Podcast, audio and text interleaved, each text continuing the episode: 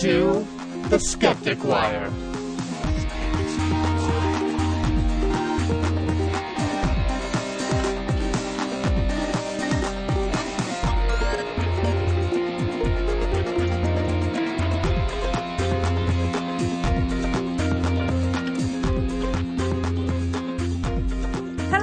Hello!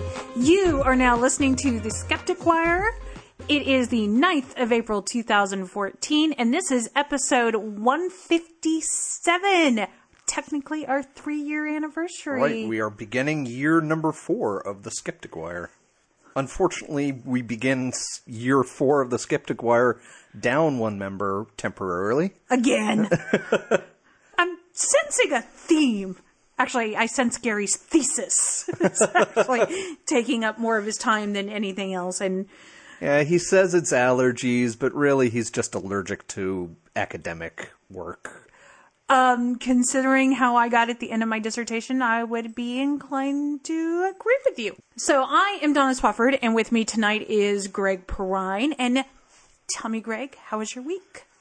I got nothing. You got nothing? Nope. Didn't see any movies. Didn't Nope. do. I actually I got free tickets last night. I went and saw Draft Day. If you like sports movies, I recommend it. It's a fun little non-sports sports movie. It's more about the inner workings of how teams are picked Right. and the the wheeling and dealing behind the scenes. That was you know kind of a neat little flick.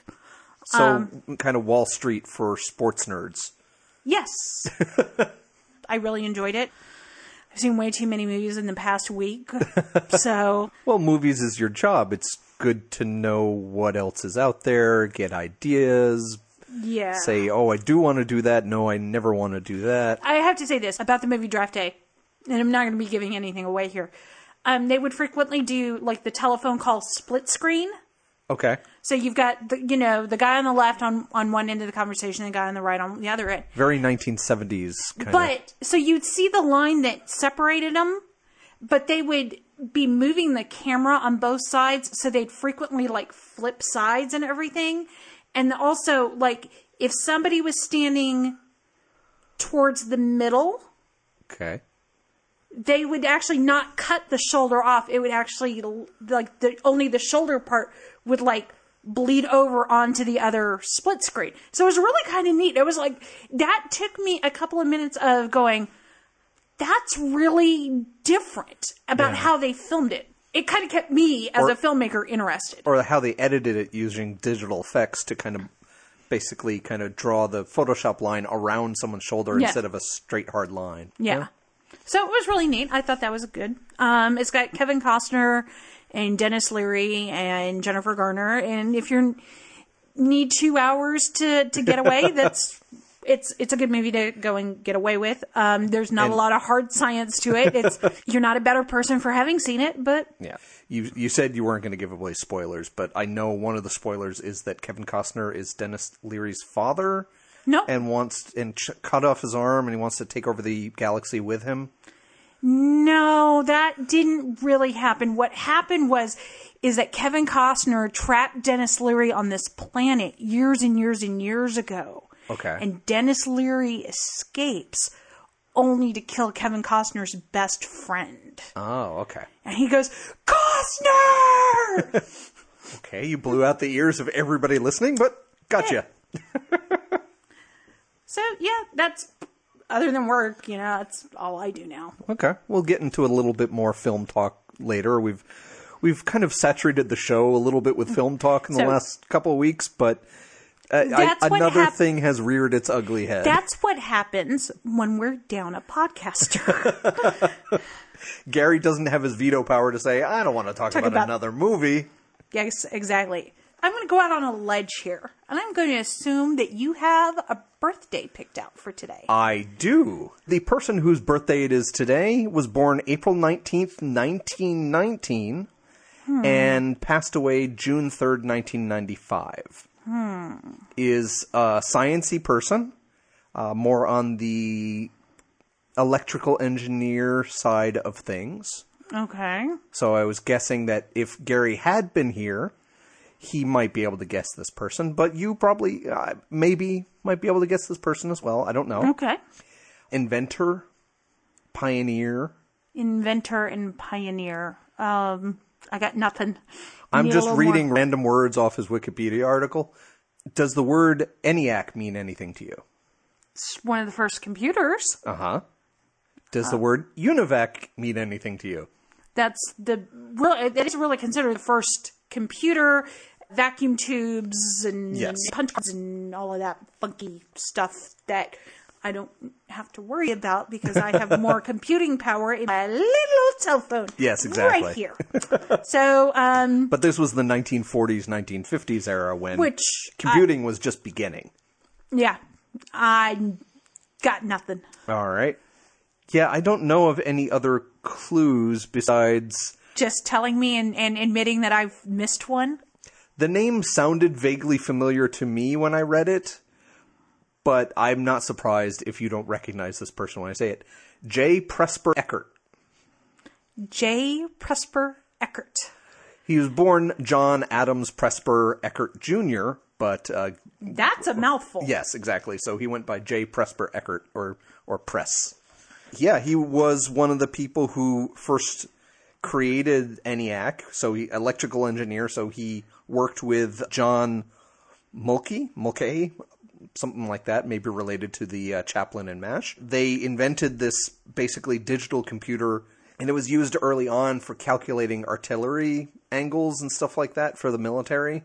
So they got a lot of their funding that way. They both worked for the University of Pennsylvania's Wharton School. It had developed the ENIAC computer kind of through that college, their support, but eventually these two guys left the college because essentially there was a fight with the Wharton School about the patent over the computer and who got to get the money from it, essentially. That's very interesting. So they had kind of this detente of, well, we're going to leave and we can, we'll share some of the stuff, but we're going to retain the patent.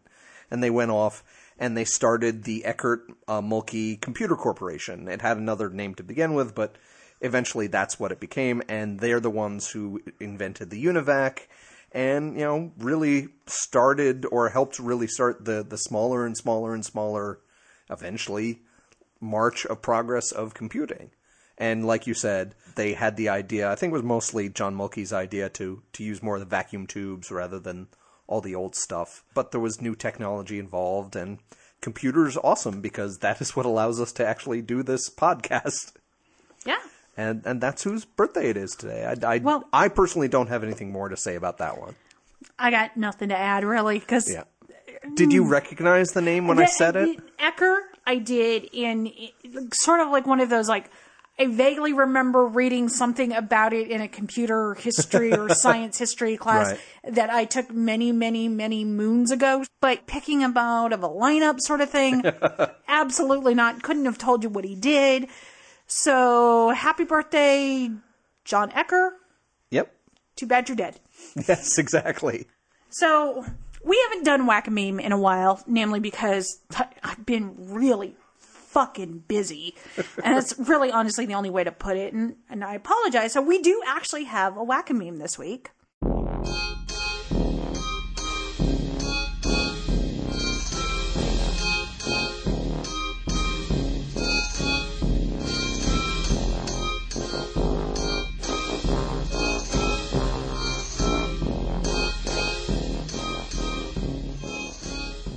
So there is a meme going around, and apparently it's been going around for a while. I just saw it. It's got a still frame from the TV cartoon Johnny Bravo. And it's Johnny is kind of in a little fight with this other guy, and I don't know who the other guy is. We And don't have the context of the scene. Right. Beside them is a, a wall, and there's a poster that has a building that looks like it's blowing up, and it says, Coming soon. Mm-hmm. And it says, The TV show Johnny Bravo is one of my favorite cartoon shows from childhood, but upon watching a certain episode named Chain Gang Johnny, I noticed a particular picture in the background. It may be coincidental, but that burning building in the background struck me as a tad odd. Of course, my thoughts went back to September 11th, 2001, and I did a little research on it. And this particular episode aired on April 27th, 2001, roughly four months before September 11th. The words coming soon shook me. First off, when you look at it, and we all know what happened when September 11th happened, the Twin Towers went down. Right.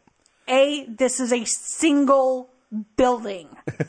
It is a building that is reminiscent of the Twin Towers. It's taller than anything else in the little picture that it's in. You could argue, oh, it's cropped off, so it's only one of the two. But anytime you represent the Twin Towers, anytime you represent 9 11, you represent them both together, both kind of on fire and collapsing Right. or something like that. There's no planes, there's no evidence of it happening via impact or anything else. It looks like a movie poster. Oh, gee, like maybe perhaps the movie Towering Inferno. Or Die Or Hard. Die Hard. I was going to say, or Die Hard. You know, there are several movies that have used this motif in their movie posters. You know, is Die Hard a, a prediction of the Twin Towers collapsing? Yeah, I got you. No, it's not, people. Stop looking for signs that you, you know, suddenly, I'm the only one who's ever seen this. It's a, it's a coincidence. Yeah. the other thing I was going to point to is is the author of this meme is really focused on the idea that this episode aired first aired April 27th, uh, 2001, about 4 months before September 11th. Completely ignoring the fact that almost any cartoon production you're going to do takes a year or more to do because of all the you have to script everything out, get everything refined really well, then record the voices, and then send it off to Korea to be animated for months and months and months. They send it back and corrections. Animation takes a fuck long time, especially back in 2001 before computer animation was more of a thing. Exactly. So this was probably made in early 2000, maybe even 1999. Exactly. So, So the time coincidence doesn't make a lot of sense. The building coincidence yes. doesn't make a lot of but sense. They knew. The animators knew what was going to happen. They're part of the problem. That They're the 13th man or the 13th terrorist or whatever. Right? No. if if you turn it around and say, okay, so this is supposed to be proof of the conspiracy or something like that, the fact that some dumbass animators of a cartoon show knew of this vast conspiracy to blow up the twin towers, if if it got that far down the chain of just your average Joe knowing what the fuck was going on, how is there not vast amounts of proof from many other angles and many other people that there actually was some sort of conspiracy and that people knew it was going to happen? exactly. Or if you think this is uh, time travel prophecy or whatever, really? If you're going to put your prophecy in some kind of cartoon, you're going to put it in something like The Simpsons that more people watch. Nothing against Johnny Bravo. I know a lot of people, it's their cult favorite kind of thing. But I prefer Dexter's Lab.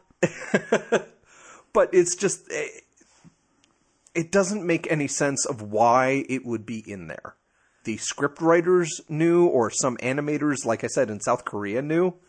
Yeah, exactly. It's a really on? big stretch. It's it's a lot of these memes that if you scratch the surface and just do a little bit of research. When I saw this when you posted it on our private site, I went and Googled Johnny Bravo Snopes. Yeah, September and it just 11th or whatever. automatically popped up. Well, there was a, a forum discussion on it, and a lot of people were kind of going back and forth of kind of some of the same things we've said. But the fact that Snopes hasn't even debunked this is kind of it's so lame. It doesn't make any sense to say that this is kind of some kind of proof of conspiracy. Yeah, but I, I just like I said, I, I really love it because it's it shows how far people will reach to make that connection. That anomaly hunting kind You of thing. Yeah. And it shows how desperate I think we are as a group of people, mm-hmm. how desperate humans are to have causal links Yeah. and correlations. And I mean, we get onto this all the time. Correlation does not imply causation. Right. And something of this magnitude, people are always looking for where did we miss the signs? Or And or, apparently the sign was on Johnny Bravo. Or thinking that there was a plan behind this. I mean, there was a conspiracy, there was a plan, but it was of a terrorist group. It was not this vast governmental corporation conspiracy or whatever. It does not make any sense that it would be that Yeah. because so many more people would have to be involved and as much as I say disagree with the political administration of under George W. Bush, I don't think they were actively evil people trying to kill people on purpose. Most people say in these conspiracies in order to move us into a war or something. They may have used the political accident to say, well, this can give us an excuse to do what we want to, but they, I don't, I, it doesn't make sense that they would make it happen. I have, I may be a bit of a misanthrope, but I have enough faith in people to think that they wouldn't try to do that on purpose. But I just I love when they pop up because Yeah. you go really, and it is a nice way to kind of separate your friends on your Facebook list. I really am saying that because mine actually it popped up quite a few times this week, and I'm all like, really, people, really. Well, yeah, I mean, like like you said, this meme has been around for several years. I think the Snopes forum thread that I found was back from 2011, 2012, or something like that. yeah. So these kind of things rear their ugly head and bump around a lot. Someone thinks, "Oh, I'll post this again," and it gets passed around, and that's the the wonderfulness and the horribleness of, of the, the, internet. internet, yeah. the intertubes. Because these things don't get very well researched. And that's the problem. Right. You know, somebody sees it, makes that jump, and goes, here you go. These things get posted, they get passed around, and in the attempts of educating people, a draft paper by the Australian National Health and Medical Research Council is helping to hopefully educate people on homeopathy. And basically, what they say literally is homeopathy is bunk. Hokum shit. Oh, well, okay. they I added those last two. Yeah. Well, the homeopathy is bunk thing is from a Guardian article describing the the results of the paper. So I don't think that the title of the pa- paper is that, but almost every scientist quoted in that Guardian article is saying essentially repeating the same thing over and over again. There is no reliable evidence that homeopathy is in any way effective.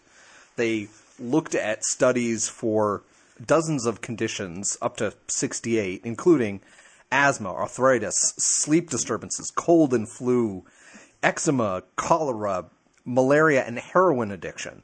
We've talked about homeopathy ad infinitum on this show, so I don't think we have to go into what it is, but we know it's a placebo, so we can understand maybe in some ways how it might be helpful for something like heroin addiction, where there's a lot of chemical physical problems with heroin addiction, where your body is craving that substance, but there's also a lot in your brain. Yeah. So I can see why it might be effective in that case. But when the scientists out in Australia looked at homeopathy for heroin addiction, even in that case, no effect. Right. When when you look at good studies as opposed to the right. crap studies that the and homeopathy you know my association my answer pushes. to about homeopathy is yes we know about the placebo effect and that is great for minor things in my personal opinion it's really great for those eczema is horrible i suffer from it it's not life threatening right, but it's also not going to do anything. right if that placebo effect is helping you by all means continue it. But if you're using this to treat cancer, HIV, tuberculosis, you're an idiot. Right. I'm not going to be politically correct in this point. If that is where you're going to go, by all means, that's fine. I don't want my government dollars paying for you to be chanted over while whistling Dixie and, Right. and drinking your very expensive water with a molecule of whatever it is in it. Right.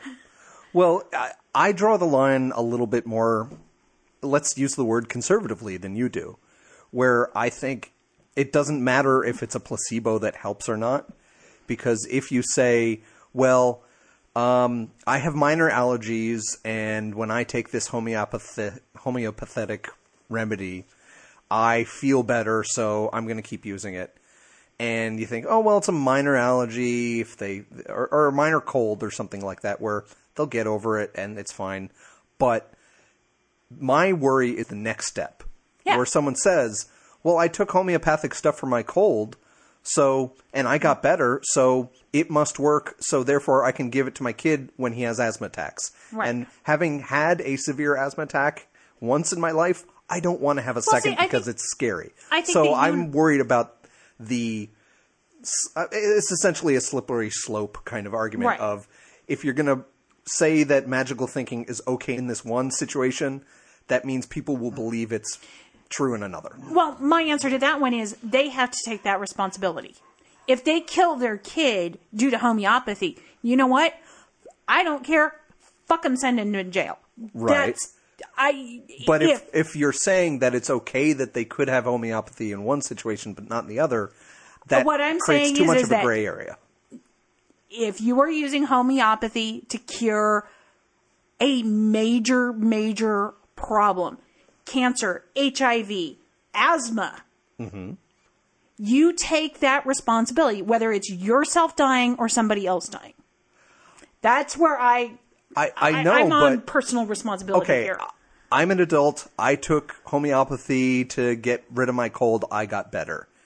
So my kid gets a cold. I give them homeopathy. They don't get better. They die because they are that one in a million chance that actually dies from a cold or flu. Right. They deserve to go to jail. But you said that it's okay in those minor situations, and that's why I have a problem saying it's okay at all. It goes it goes beyond the buyer beware argument that you're making of well, if they're going to put their money into it, they could get what they deserve, and I understand that. But I'm I'm big on personal responsibility. That if you don't want to research it and you don't want to do the look at the science behind it and everything else, if you are going to purposely be ignorant, there is nothing that I can do about it. I understand that. I, I, I come at the, the same way that I come at, say, religion, where a lot, lot of people are just will be light and fluffy towards the, the liberal believers who say, well, they're not protesting funerals, they're not blowing up buildings, so, eh, if they get something out of it, great. But it, from my point of view, I will try to basically argue people out of that in a polite way, much more polite with the liberal believers because any magical thinking is going to allow more magical thinking. It's the argument of that the people who were still liberal Christians and liberal Muslims and all that sort of stuff weren't as vocal as they really should have been after 9/11 because they still had to protect their belief, their magical thinking. Well, my answer is is that if their magical thinking is keeping them from murdering, raping, and all of that jazz, keep on believing it because guess what? I don't want you murdering, raping, and doing whatever it is. Right. If that is what's keeping you from doing it, by all means, keep doing it. I understand that, but with the with the not basically not confronting at all liberal believers, and it's not like trying to legally bring down the Westboro Baptist Church kind of stuff. It's more of you know I'm going to disagree with you and I'm going to confront you over your what someone is saying religiously, or confronting the people who are using homeopathy for minor stuff. Hold on, I lost my point. It wasn't going to convince you, but it was a good one. Damn it. Um, so all that together, the liberal believers and the the light homeopathic believers, whatever, if you don't confront all of homeopathy or all of religion because it does not make sense in the real world and all that kind of fun stuff, if nothing is confronted, nothing will change. So if you leave this pocket of, "Ah, okay, go ahead, use your thing, it's not going to hurt anybody, it's just for a cold, there's still going to, there's always going to be that pocket of people. And I, I, it's more of the, the full court press kind of metaphor of we can't just hit the, the easy targets. We, we still have to hit the crazy people who are trying to cure cancer with homeopathy, and I think we all can agree on that. Yeah. But I think we still have to put pressure on the light users and the light believers to say, no, seriously, have you thought about the fact that you're just taking a sugar pill, Right. even for a cold? my answer to this one is is if a friend of mine or an acquaintance of mine comes up and says, "Hey, this is what I'm taking," or "You should take this for your cold," I will say, "I'm not going to take your oscillococcinum or whatever it is Right. for these reasons." Mm-hmm. Okay. If you want to take it, they're an adult. okay? You make adult decisions and everything else. With that being said, if you're going to be a lumberjack, you have to carry your end of the log, as my father would always say. Mm-hmm. You take the responsibility of, oh, look, I was taking this oscillococcinum for however long, and now I'm trying to go in the hospital because all of a sudden my lungs are collapsing. Yeah. Guess what? I really don't want to have to pay for that. So, I, I, I get it. I understand, but it, I want to nip things in the bud before they get horrible problems. If someone has a cold and they start taking homeopathy and then they get worse, it's the emergency room versus primary care kind of situation with our healthcare argument in the United States, where it is better for to get people in for preventative care for diabetes and um, all the standard conditions people take. It's less economically and healthy to say, well, just go to the emergency room when things get really bad. And I don't want to wait for some kid to die from homeopathy, even if it was something for a cold or cancer. I I believe it is best to do a full court press on all of homeopathy to say it does not matter what you think you're taking it for. It is not going to work. So it, the same kind of argument with things like, well, people think that still think that if they take vitamin C, they'll get better from a cold, where really they're just pissing it all out. Yeah, exactly. It's it yes, it's not hurting them. Yes, they're just wasting money, but you still have to push to say it does not work. Just like taking essence of bluebonnet flower will not cure your cancer. Just because it is a natural remedy or something does not mean it's necessarily going to work. I think that we we we're both on we're both on the same side of it's crap and it's shit. It's it's a difference of how how far down the line you're going to push really hard. And I'm only going to push really hard if your decision hurts somebody else. Mm-hmm. Because I'm a firm believer in that you're an adult. You know, I can't stop you from drinking. I can't stop you from dry. I can't stop you from drinking and driving. I can't stop you from snorting cocaine or whatever. You are an adult. You are allowed to make adult decisions. But at the same time, you live with those consequences. And if those consequences are you've killed somebody, Yeah. then lock your ass up and throw away the key. unfortunately people don't live with their consequences and i just wish people did more research ahead of time because if people did more research on things like homeopathy if someone before they went to rite aid to start taking something for their cold went and googled homeopathy and this article was the first thing to come up that says they studied homeopathy's effect on 68 different things and no matter what they looked at it does not work if people just did that basic research, they would never take homeopathy and they would die a slow death, like um, the cranial bumps science, Oh, yeah. uh, phrenology. phrenology kind of. It's just no, it doesn't work. It's bunk. It's stupid, and it went away. Unfortunately, though, we are in a society where, especially in the United States, yeah. where you have the right to be stupid. Yes, that's that's the problem. To balance that, uh, like you said, you were very right to say, buyer beware. If you want to go do that, if you want to go poke yourself in the eye with railroad spikes, go ahead, but just don't hurt anybody else. Right. I'm, But you also want to say people shouldn't do that. People should wear seatbelts, and we should make that a law to protect as many people as possible. It's it's a tough balance. Yeah, it is, and I. But unfortunately, right now in the United States, homeopathy is is here. It's here to stay. you cannot turn on the TV.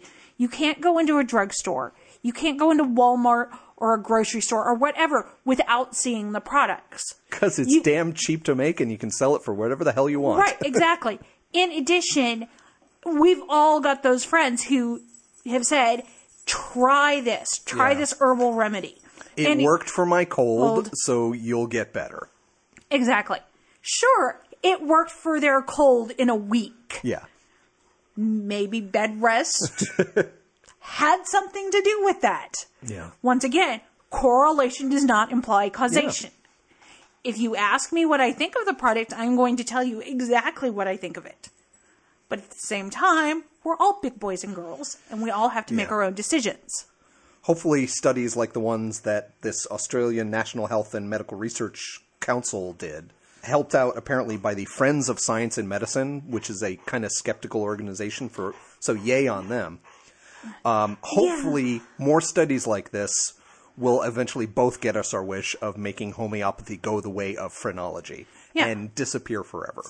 Speaking of disappearing forever, something we thought would disappear forever was the idea of geocentrism. And the internet exploded this week over this new trailer for The Principle, Yeah. which is a, a quote unquote documentary being produced by, what's his name? Robert Sun- Sungenis? Sungenis? Sungenis. Close, Something. close to Genesis, which tells you a lot of what this guy is really pushing. All the articles being passed around were focused on two things. First of all, that it was about geocentrism, and that's kind of part of what you see in the trailer that they're saying the Earth is a special place and it probably is the center of the universe Right. by quote mining different scientists. But they also really focused on the idea that Kate Mulgrew lends her voice to and her gravitas to a, a film promoting the idea that the sun revolves around the earth. And both of those are bearing the headline. Right. So, for those who are not familiar, Kate Mulgrew is an actress. Her probably her most famous role was Captain Janeway on Star Trek Voyager. For the younger crowd, you might know her better from Orange is the New Black as the Russian head of the kitchen lady. See, I remember her from Cheers. She was a guest star on Cheers. Huh. Okay. I didn't know that. And if I remember the episode right, she dumps Ted Danson. Good for her, I guess. But I saw that episode and her performance, and it always struck me. And Okay. even as a, a young adult, I that was my. I really like this actress. I am more. I want to see more that she does. Now she did seven years of Voyager essentially with a big old stick up her butt. Yeah. But um, yes, But a the good actor and has been in a lot of things. But um, basically, the all the articles say are like, "Oh my God, this woman is lending her credence to this crazy idea of the sun revolving around the Earth." I watched the trailer. She has one sentence at the beginning of the trailer, essentially along the lines of everything you may know about science could be wrong, or, or it's a phrase like that. That's all her text in this. Now, maybe, maybe that's all her contribution was. That they came in, they asked her to come in and read this one line. That doesn't mean she knows what is entailed in the rest of the film. Right. It, it's the same thing that we saw with PZ Myers and Ray Comfort recently, where Ray Comfort took interviewed PZ Myers and took several statements out of context. In addition, the whole uh, what the fuck was the name of that? The what Terrib- if, what the fuck do we know? What the bleep do we know? No, or the no. evolution uh, expelled? Expelled. yeah, Once again, another one where they said, "Oh look, we're doing movie A." yeah. but they're really doing movie B and hiring these people under false context and mm-hmm. everything else.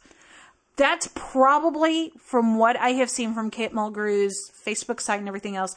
That's what she's saying is that she had no idea Right. what this was all about. And they could have written the script in a way where they take a sentence here and a sentence from there and then put them together like it's There's a lot of magic in editing. Yeah. Exactly. We'll fix it in post is a common saying in Hollywood. Yes.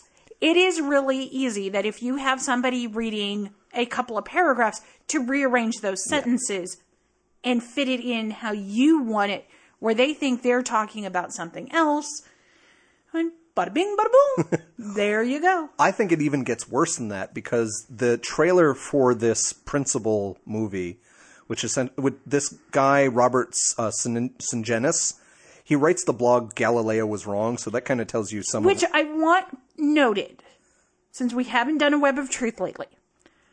GalileoWasWrong.com does come up with a go back, go back. a bright this red has web of trust, bad. Yes. Yeah. So I, I just I want that duly noted that other than you know we promote Web of Trust and other people do as well. This one has already been, but still, hey, go to Yeah. Galileo Yeah, pile on. Log in your vote because these people are bat crap fucking crazy. Yeah. I want to know who decided that bat crap was the level of craziness, but that's a whole other side note.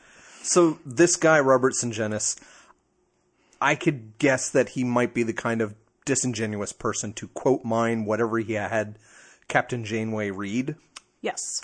because this trailer also very prominently features some well-known scientists, Michio Kaku and Lawrence Krauss. Now, Michio Kaku does a lot of kind of Discovery Channel, Science Channel. He's he's a media whore. Let's He- just yes. say this flat out. He's a- I love him, Yeah. but if there is a camera anywhere around, he finds it. He's a little a little on the wooey side in that he talks very spiritually about it, a little bit a lot more spiritually than say Carl Sagan ever did, which was just kind of awe and wonder in science. But more of uh, it's just a little bit wooey.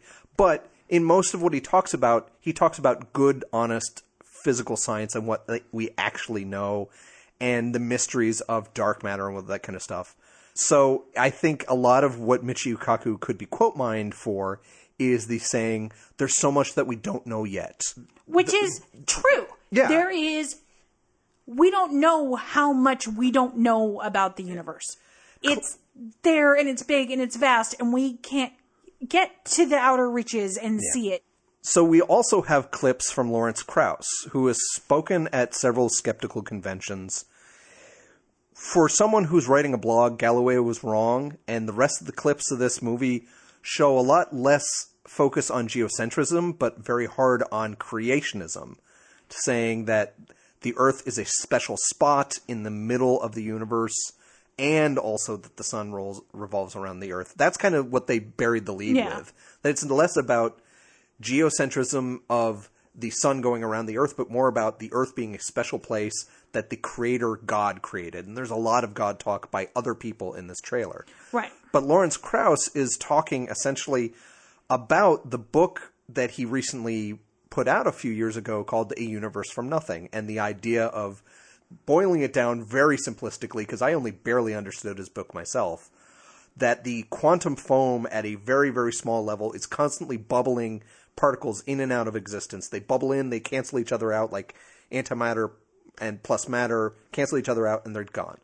And every once in a while, some of those particles stick around, and that's what led to the universe having stuff. So the concept of the universe from nothing. But he also talks a lot about there's so much we don't know and that all this kind of stuff. You could tell very well, having read his book and hear some of his talks, that they quote mined presentations that he had give, given about that concept from his books. And I'm pretty sure from what Lawrence Krauss said on his Twitter page, Which that they essentially took basically public domain clips that he wants out there to promote his book or to just say, here, I can be a speaker, here's an example of what I can do. And they use that in the trailer to show, oh, here's these prominent scientists like Michio Kaku who say, science doesn't know anything, so we can fill that gap with God. Right, exactly. And here, I'm going to actually read what Lawrence Krauss wrote because this, I think, just seals it. He says, For all who asked, some clips of me apparently were mined for a movie on geocentrism. So stupid does disservice to the word nonsense. Ignore it. he cuts it straight to the point. He is unequivocal how he feels about geocentrism and, by extension, creationism. Yes. This trailer is very creationistic. It's very much, we're going to bend what scientists say to what we want to believe about God and the universe.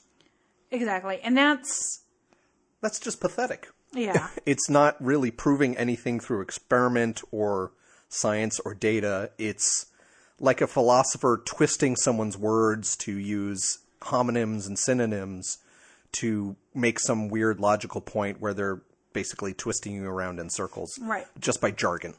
Kate Mulgrew had actually a very nice statement out Mm-hmm. when it was, when she obviously caught the news. Yes.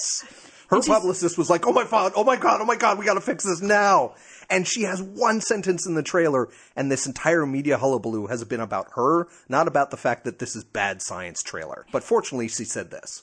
And she says, I understand there has been some controversy about my participation in a documentary called The Principle. Let me assure everyone that I completely agree with the eminent physicist Lawrence Krauss, who was himself misrepresented in the film and who has written a succinct rebuttal in Slate.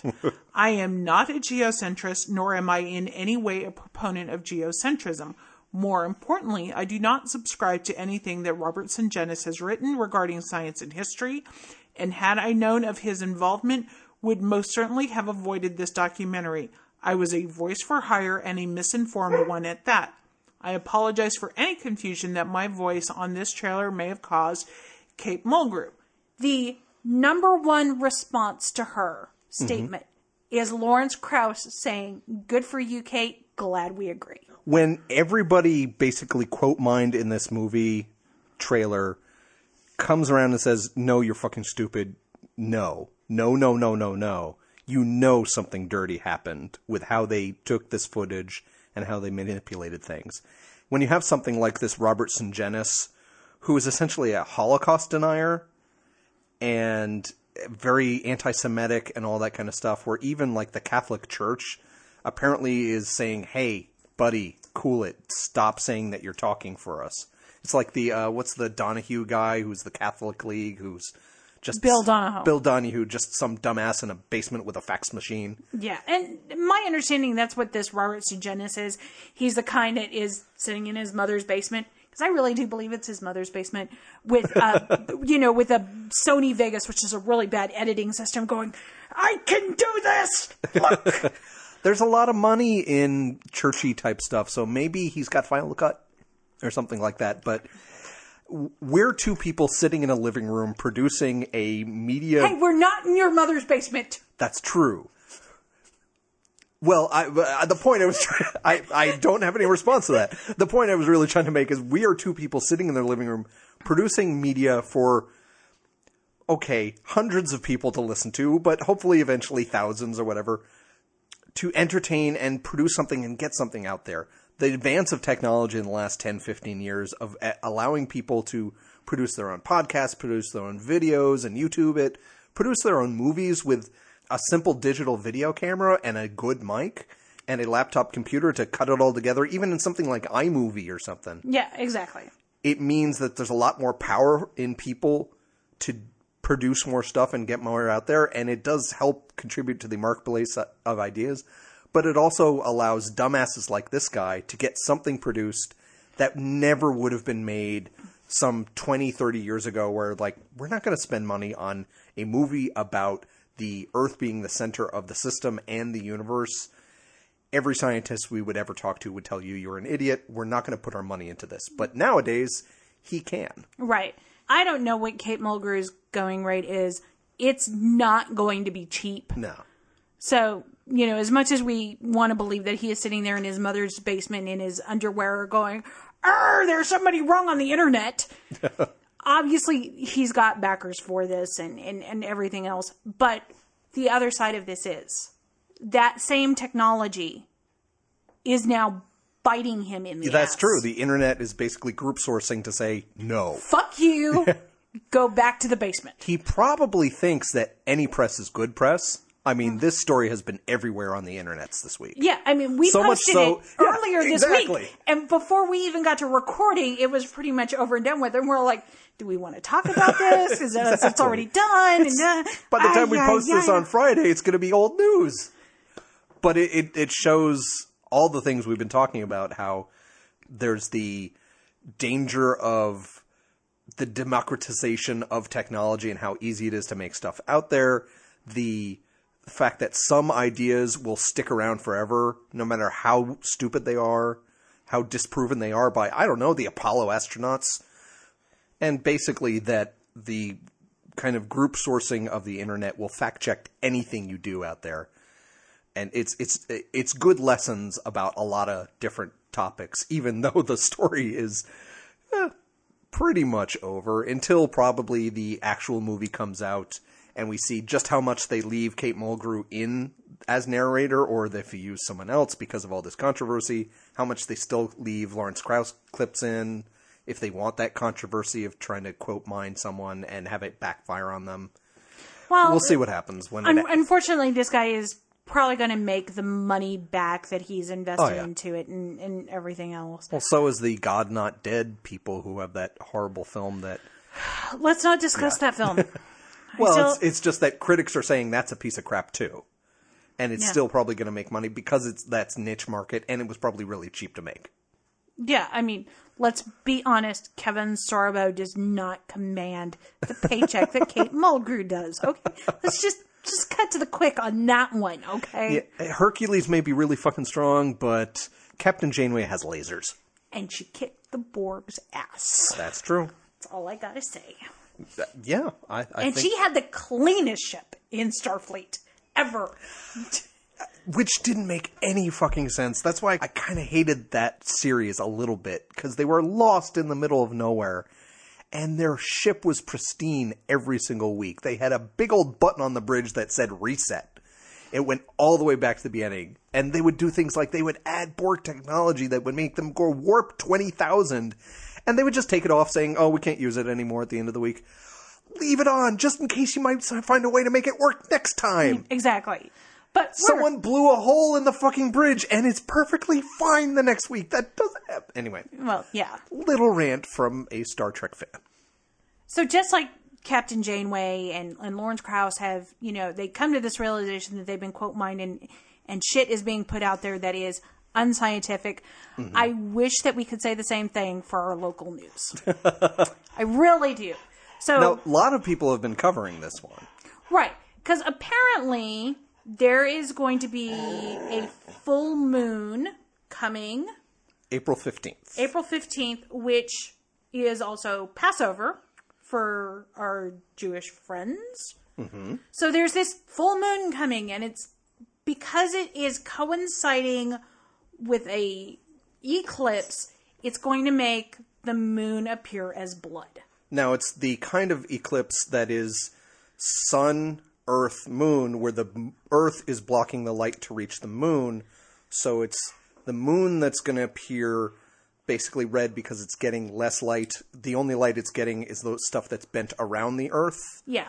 So that's why it's appearing red. It's not the eclipse where the moon is blocking the sun, where we can't we just see the ring of the corona or something. Right. So just making sure that the listeners understand it's that kind of eclipse. It's a lunar eclipse, not a solar eclipse. perfect. So, like I said, we have this blood moon that's coming up. And because it's coming up on Passover, apparently this means that our local news is seeing it as a prophecy. Or well- they're mining it for prophecy to get viewership and, and clicks and shit.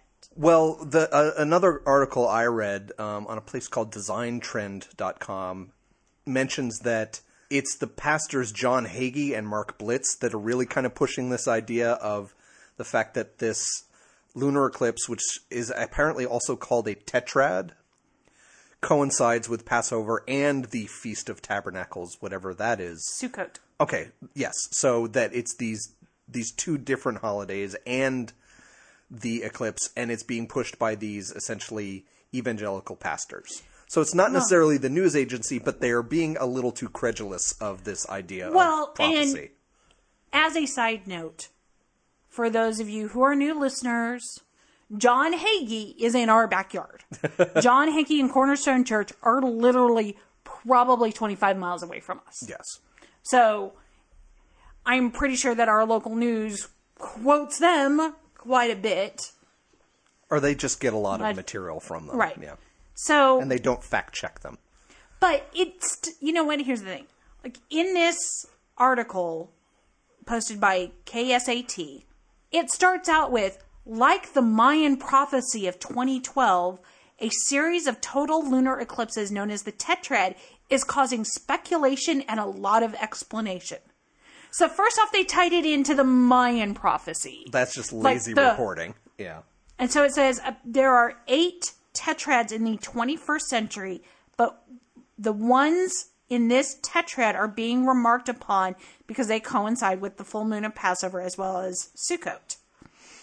Now, didn't that article also say that this is kind of something that was mentioned in Revelations? Yes, And that's why Hagee and they were kind of getting really into it because they're big old end times kind of freaks. Yes. it says the biblical implications being applied by some, however, come from Revelation 6:12, which reads, It watched as he opened the sixth seal, and there was a great earthquake, and the sun turned black as sackcloth made of goat hair, and the whole moon turned blood red. Okay, so we've got this book of Revelations that was written basically 1500 years ago, give or take 100 years or something like that. and name me an end times prophecy that doesn't have some form of eclipse in it. Right. It's it's one of those things where a couple hu- thousand years ago, even a thousand years ago, any weird astronomical event, a comet, a solar eclipse, a lunar eclipse, a meteor falling, um, a, a supernova, all of those we did not know what the hell they were. They were odd events in the sky. So people always thought that, especially comets, were omens of something usually really bad about to happen. It was the only explanation we had. The ground was shaking, so the god of the volcano must be pissed off. Because they didn't have a basic understanding of astronomy and physics like we do now. Yeah, they didn't know any better. Even. I understand the principle behind a lunar eclipse. Earth blocks sun. That make eclipse. You understand exactly. that. I, you know, this is not that difficult to understand. But if you're a Cro-Magnon man in France in a very small group, and this happens, and you have no warning of it, Yeah. everything else, You don't have it's kind of calendars a to predict- Big yeah. fucking deal. Yeah. it's the same as you know a comet going across. Yeah. You know, that's a pretty big fucking deal. It was when I was in junior high and high school, and we saw Halley's comet. Yeah. it was a big fucking deal. The most it's the most famous comet of them all and it's what every 68 years give or take I think 76. 76 thank you that was beyond the average human lifetime a thousand two thousand years ago so Yeah, when you were lucky to make it to age 30 without being eaten Yeah. by a dinosaur. Ha ha. I'm You saying had- that as a joke, people. or like you- like you said in the article they say these tetrads these lunar eclipse only happens a few times in a century that's not often enough to be within human memory so these are extremely rare events for someone who doesn't have a good calendar system to measure this out they're not going to be able to predict this so of course it's a rare event and if you don't know anything about the universe it's fine some drug induced idiot wrote revelations and thought I remember this blood moon happened 10 years ago. It must be an omen. So I'm going to write that into my post apocalyptic porn. yeah. So we understand that. But we know so much better about this crap nowadays. We know with the Mayan calendar thing that it was just a calendar. It was you flip to the next page and you start the next cycle. Oh my god. There's no reason to flip out about that. There is no reason to flip out about a red moon because we understand the physics and the astronomy behind Right, it. just- we understand that the earth is not the center of the universe and it's not the sun going around the, the earth. And just because there is a coincidence and it happens to fall on your holy day Yeah. doesn't give it any more specialness than if it fell on, say, a Tuesday. Yeah. And it's a really cool thing. I mean, this blood moon, this red moon, it's it's very pretty. Right. In, in my personal opinion, it's it's very pretty. You go out and you look at it and you go, ah, and you suddenly feel smaller in the world because you are reminded that you're just a pale blue dot citizen, and there is Right. a whole universe out there. It's that scene from I think it's is it the restaurant to the end of the universe where Zaphod Beeblebrox is put in this machine and shown where he is in the vast expanse of the universe and and most people go mad in that because they just realize how small and tiny they are. Yeah. It's one of those moments where you have awe of nature and how big the universe is and how long it takes for coincidences like this to happen. How long it takes for I think another thing coming up this month is Mars and Earth lining up. Mars is coming its closest to Earth in its orbit or something like that. Yeah. Like they're both of their ellipses are close enough that they're lining up at this point. That happens, I don't know, once a thousand years, once a century, I don't know, but it's a very rare event. It's something you can get out your telescope and look at Mars and say, that's the closest it will be for X amount of years. Wow, that's awesome. And, this that- time you get to look at it and go, we've put stuff on Yes. there, yeah. you know, and we're getting pictures of it. Why is that not enough awe in the universe. That's just fucking cool. I mean, uh, granted, this is two people who, along with our friends, spent an evening in the bar cheering science when the Curiosity landing happened. yeah. I think that bar is still kind of a little freaked out about that. Yeah, But, but hey, but still, I mean, there's plenty of fun and awe to be had in the real world. So everybody who thinks, oh, Lawrence Krauss is trying to destroy the specialness of the world, so we have to make a documentary about the Earth being the center of the universe to keep our awe in the universe, to keep our belief in God. You don't need that. You can you can have a beauty in the universe without fantasy because the real world is crazy enough. And the idea of, well, the earth is in this special place and it is, you know, it's miraculous that we have life. Yes, it is. But it doesn't mean that someone did that. We can feel special without it. And we can cure diseases without homeopathy. exactly.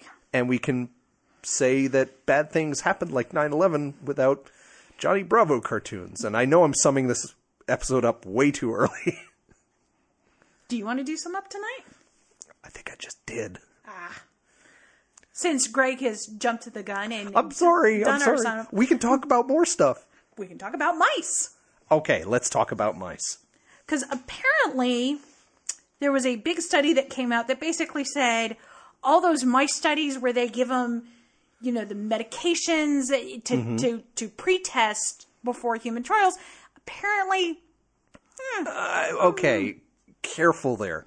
Well, let's back up a second because it's not all mice studies. right? So we had scientist Steve Perrin who works on ALS treatment at the ALS Therapy Development Institute. And ALS is Lou Gehrig's disease Yes. for everybody. he wrote an article for the journal Nature describing how he decided to take a look at the early studies that are done within pharmaceutical companies to try to test drugs. How the basic process of drug testing works is you work in a lab with petri dishes to see if your chemical substance does something to cell A, B, C, just in that. And then you move on to animal studies to try it in mice. And if that still works promising, your animal model works, then you move on to human trials. And maybe eventually you have the cure for cancer or the cure for heart disease X or whatever. What Steve Perrin wrote in his article is that it seems like there's too much either a rush or too much sloppiness in those second phase, those mouse studies. Because not so much with the big pharmaceutical companies because they have so much at stake, but sometimes the f- smaller pharmaceutical studies will do a animal study and they'll say, "Yeah, it looks promising. Let's move on to the next stage," which may be like a pre-human trial or something like that. Oftentimes, those animal studies for these smaller pharmaceutical companies aren't as rigorously controlled as they really should be. So, the main thing Steve Perrin goes into is the idea that a lot of these animal studies aren't replicated. So we know from studies that if you have a study with 100 mice, you might get a false positive sometimes, even if it looks really good. So you have to replicate it with the same procedure and do it again with other mice and keep trying it. If you still see the high levels, you should move on. right. They also don't seem to do as much blinding as they should be. So with humans, you really definitely have to do a lot of blinding because you don't want a scientist to say, here's this pill, it'll really help to Wink, if, wink. if they know it's the actual drug and then to a placebo person they say, here's your pill. Like the, the, the person in the experiment will react to they don't seem to have a lot of faith in this, so okay, well I'll take it. And that placebo effect might be a problem. So even with animals, you still have to do a control because if you think that your drug is going to work, you're going to pay more attention. You're going to ignore problems with the treatment mice. You may say, well, half the mice in my treatment category didn't get better, but these three mice, um, they looked a little off. They weren't eating as much. So I'm going to take them out of the study. And right then you've screwed with your numbers. Exactly. So it's not necessarily people being evil big pharma people, especially even in smaller pharmaceutical companies.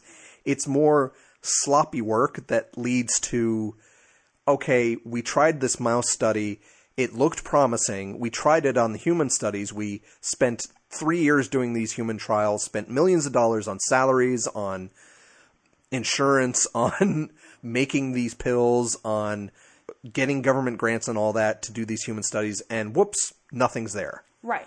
Where you might have been able to find that if you had done a better animal study. So that's really the core of Steve Perrin's article in Nature, and it seems that several people seem to agree with him. Well, my issue, and it's not with Steve Perrin, but it's an issue mm-hmm. that he brings up, is that these studies end up running hundreds of millions of dollars that could be used had they done the correct procedure in the first place. Yeah. That money wouldn't be seem to be going to waste. Yeah. Because even in animal study, even in looking at how it works in mice, that's still running up a cost that could be used for development. Yeah. I, I would assume that, let's say a mouse study costs a million dollars or whatever. I assume that when it gets into the human trial level, the costs exponentially increase Yes. because of all the various factors I mentioned. So if you try out one mouse study and said, I looks like it's fine, let's move on, because you're desperate to say we gotta find something because people, it's not a Because people are dying. yeah, it's not a profit motive. It's more of, I want to cure cancer. Every scientist out there, whether they're working for Big Pharma or not, got into it because they want to cure cancer and maybe they want to make money on the side because you don't make money when you're academia or something like that. But they want to try to cure this. So they're being a little sloppy, but they move on to the next study, which is even millions and millions of dollars, where maybe you could have funded 10 mice studies or something, and nine of them would have been a bust, but you found that 10th one that was actually promising because you replicated, it, you controlled it better, might bring us to cures quicker, and it also will save money in the long run, which is a big problem in our medical system, especially in the United States. Right. But it does come down to this. Scientists are seizing on very hopeful results. Yeah. And that's that's a quote from the article or from the NPR article. So they get this glimmer of hope mm-hmm. and they move it to the next level of testing. But the problem is is that if that test was done sloppily, those people that are brought in for the human testing most likely can't try another experimental drug. That's right. Because they were in this other condition, they're not a fully controlled person. Uh, Right. they, they're they may have been affected by that substance in some other way that they can't control, so they need as pristine subjects as they can get. I mean, I know that I personally would be pissed Yeah. if I or one of my loved ones got accepted for a experimental treatment because of a ALS or cancer or HIV to only find out that the initial study had been done sloppily and then all of a sudden 2 weeks later there's this promising new drug Yeah.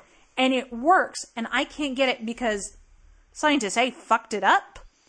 I'm yeah. Pretty pissed. At, at least it's not through any evil motives, but still, Right. you'd wish they thought more about the long run, the big picture of we got to be careful, we got to get this right the first time so we don't waste our resources and we don't disqualify people from further experiments or delay some other product, which means that we could have saved lives. And that's what it boils down to. But it's also a matter of spending your money wisely, Yeah. Doing your experimentations rigorously. Mm-hmm. Documentation, documentation, documentation. This is an argument that I had today. There was a, a Facebook meme that was absolutely horrible. I'm not going to go into it, but it basically was a Christian, probably in the 70s, science fair experiment, basically saying, Can black people go to heaven? Oh dear. And so my answer was, I'm wondering how they drew up their experiment and was able to replicate the results. One caveat I might say, I do remember a meme of photos going around previously of horribly named science experiments, kind of like that. A lot of those were photoshopped to make it look racist or whatever. Right. Or, or But just that was my general answer is yes. how do you test this? How do you replicate it? This is Yeah. what science is predicated upon is replication of the results. Yeah, and and And if you can't, it's not science. there are certain cases where diseases are so they affect such a small percentage of the population. An example is progeria, the aging disease. right. Because it affects such a small, small, small portion of the population, literally a percent of a percent of a percent, you can't do double blind studies. You can't do a lot of this stuff. You can't do twin controlled studies or anything like that. Yeah. You can't. But you make those exceptions and you you're hoping that the medication that you're developing works for the symptoms, but you're still not treating the disease. That's Right. There was a really great documentary about Sam Berns who had progeria, and that was what they were talking about was that they didn't have enough people to do studies. Yeah. So they only treat the symptoms. with those really small cases where it's a very very rare disease it's it's kind of along the lines of how people are saying well we want to put this research into neuron development and neural damage so that we may be researching to try to cure MS or something, but that will also have implications on Alzheimer's and spinal cord damage and all that, where you hope that some other medication or treatment that you were researching for one purpose might have other associated purposes for something like the early aging disease progeria. So maybe other research into human aging might help us find out why that's happening, how to stop that. You got to figure out where to put your money. This whole thing about these mouse studies and where you're going to put your money says a lot about how people think that big pharma is evil. We've already said along the lines of, well, most of the people who are actually doing the science are actually trying to do good and actually trying to cure people. Maybe the the business people in either big pharma or something like Monsanto may not be as ethical, but the science are, are really trying to do the work. But all this stuff costs a lot of money, and that's why you have, say, AIDS drugs that are cost thousand dollars a pill. That it's all the treatments that they tried and failed and spent a lot of money on trying. All of that goes into why this pill is so expensive. Yeah. So you can't just say, well, the pill itself costs five bucks to actually produce, to basically grind the powders down and, and chemistry make the Yeah. substance. You have to pay for all that research, not just for everything into the pill, up to the pill you tried to make, but the Mm. next pill you want to make that will actually do something even more fantastic. and the pills that didn't work. Yeah, As exactly. well. The great quote about Thomas Edison he had a thousand failures on the incandescent light bulb, but he only needed the one success. And turn that around of, he, I think he, he said something along the lines of, I learned a thousand ways not to make a light bulb. Yeah, exactly. And that costs a lot of man hours, a lot of materials, a lot of substances. But I'm I'm essentially quoting um, Nick Cage on that one. So I don't know if he actually said it. I would believe that he did Yeah. in those weird Could be. the I don't the, know. the weird conspiracy movies that he did. Uh, National Treasure? Yes. Okay. Which are a great fun little movie. Yeah. But they're a movie, people. they're, they're not real. Yes, exactly. So we've already wrapped up and then went back and talked some more. Yeah, but uh, you've heard what I thought we learned today. Donna, what do you think we learned today? I think that we learned that mouse studies may or may not be reliable. I think that we learned that movie makers may or may not be reliable. Homeopathy may or may not be bunkum. Johnny Bravo may or may not have prophesized about the 9 11 incident. And that J. Presper Eckert may or may not have invented the computer. We don't know. It's all a conspiracy. That's all we learned today is that we may or may not have learned something. I think you're taking your skepticism a little too far. it's it's the philosophy of how can we really know anything that you're kind of going with. You're you're bordering on there, but I see your point. Yes, because we may or may not have learned something tonight. Yeah. But we do know that it may or may not be the time to end this podcast. And we may or may not have Gary back next week, or we may or may not have Donna next week. Hopefully, Yuri will be finishing his thesis and a couple of other projects that he is working on. Hopefully he is feeling better. Hopefully he has quit liking other stuff and hanging out with the cool kids because let's admit it, we're kind of geeky. So I think that's what's happened. I don't think that he's actually sick. I don't think he's working on his thesis. You, I think he's just found new friends. You think he has a girlfriend or something?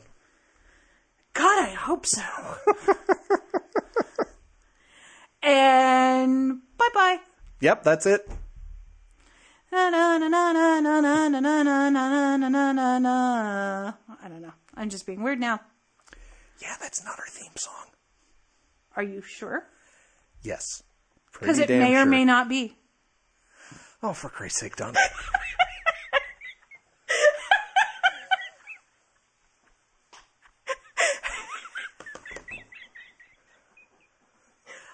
I'm sorry. no, you're not. You're seriously not sorry. Yeah, I pretty much. You would know. do that again in a heartbeat. Yes, because it was fun. The Skeptic Wire podcast theme music is by Oscar Lawn with guest mandolin by Greg Perrine. If you've enjoyed listening to The Skeptic Wire, leave a review on iTunes or leave us a voice message via the Pod Posted app for iPhone. Friend us on Facebook or follow us on Twitter at The Skeptic Wire. Follow our blog at skepticwire.blogspot.com or send us an email, skepticwire at gmail.com. You've been listening to The Skeptic Wire.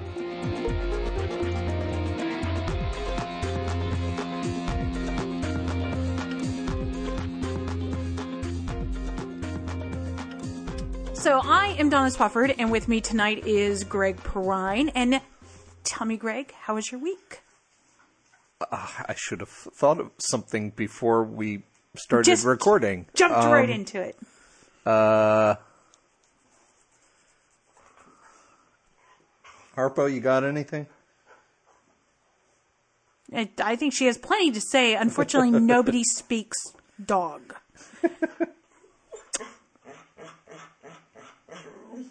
She's saying No, that she Harpo. she she needs a walked and to be played with.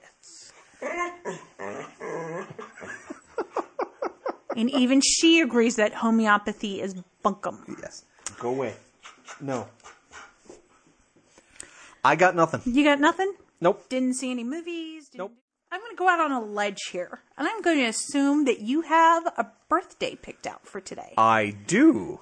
And thank you for using the phrase picked out today rather than you have a birthday because then I would have to go on some stupid little jokey rant of how no, I don't have a birthday, but I have picked a birthday.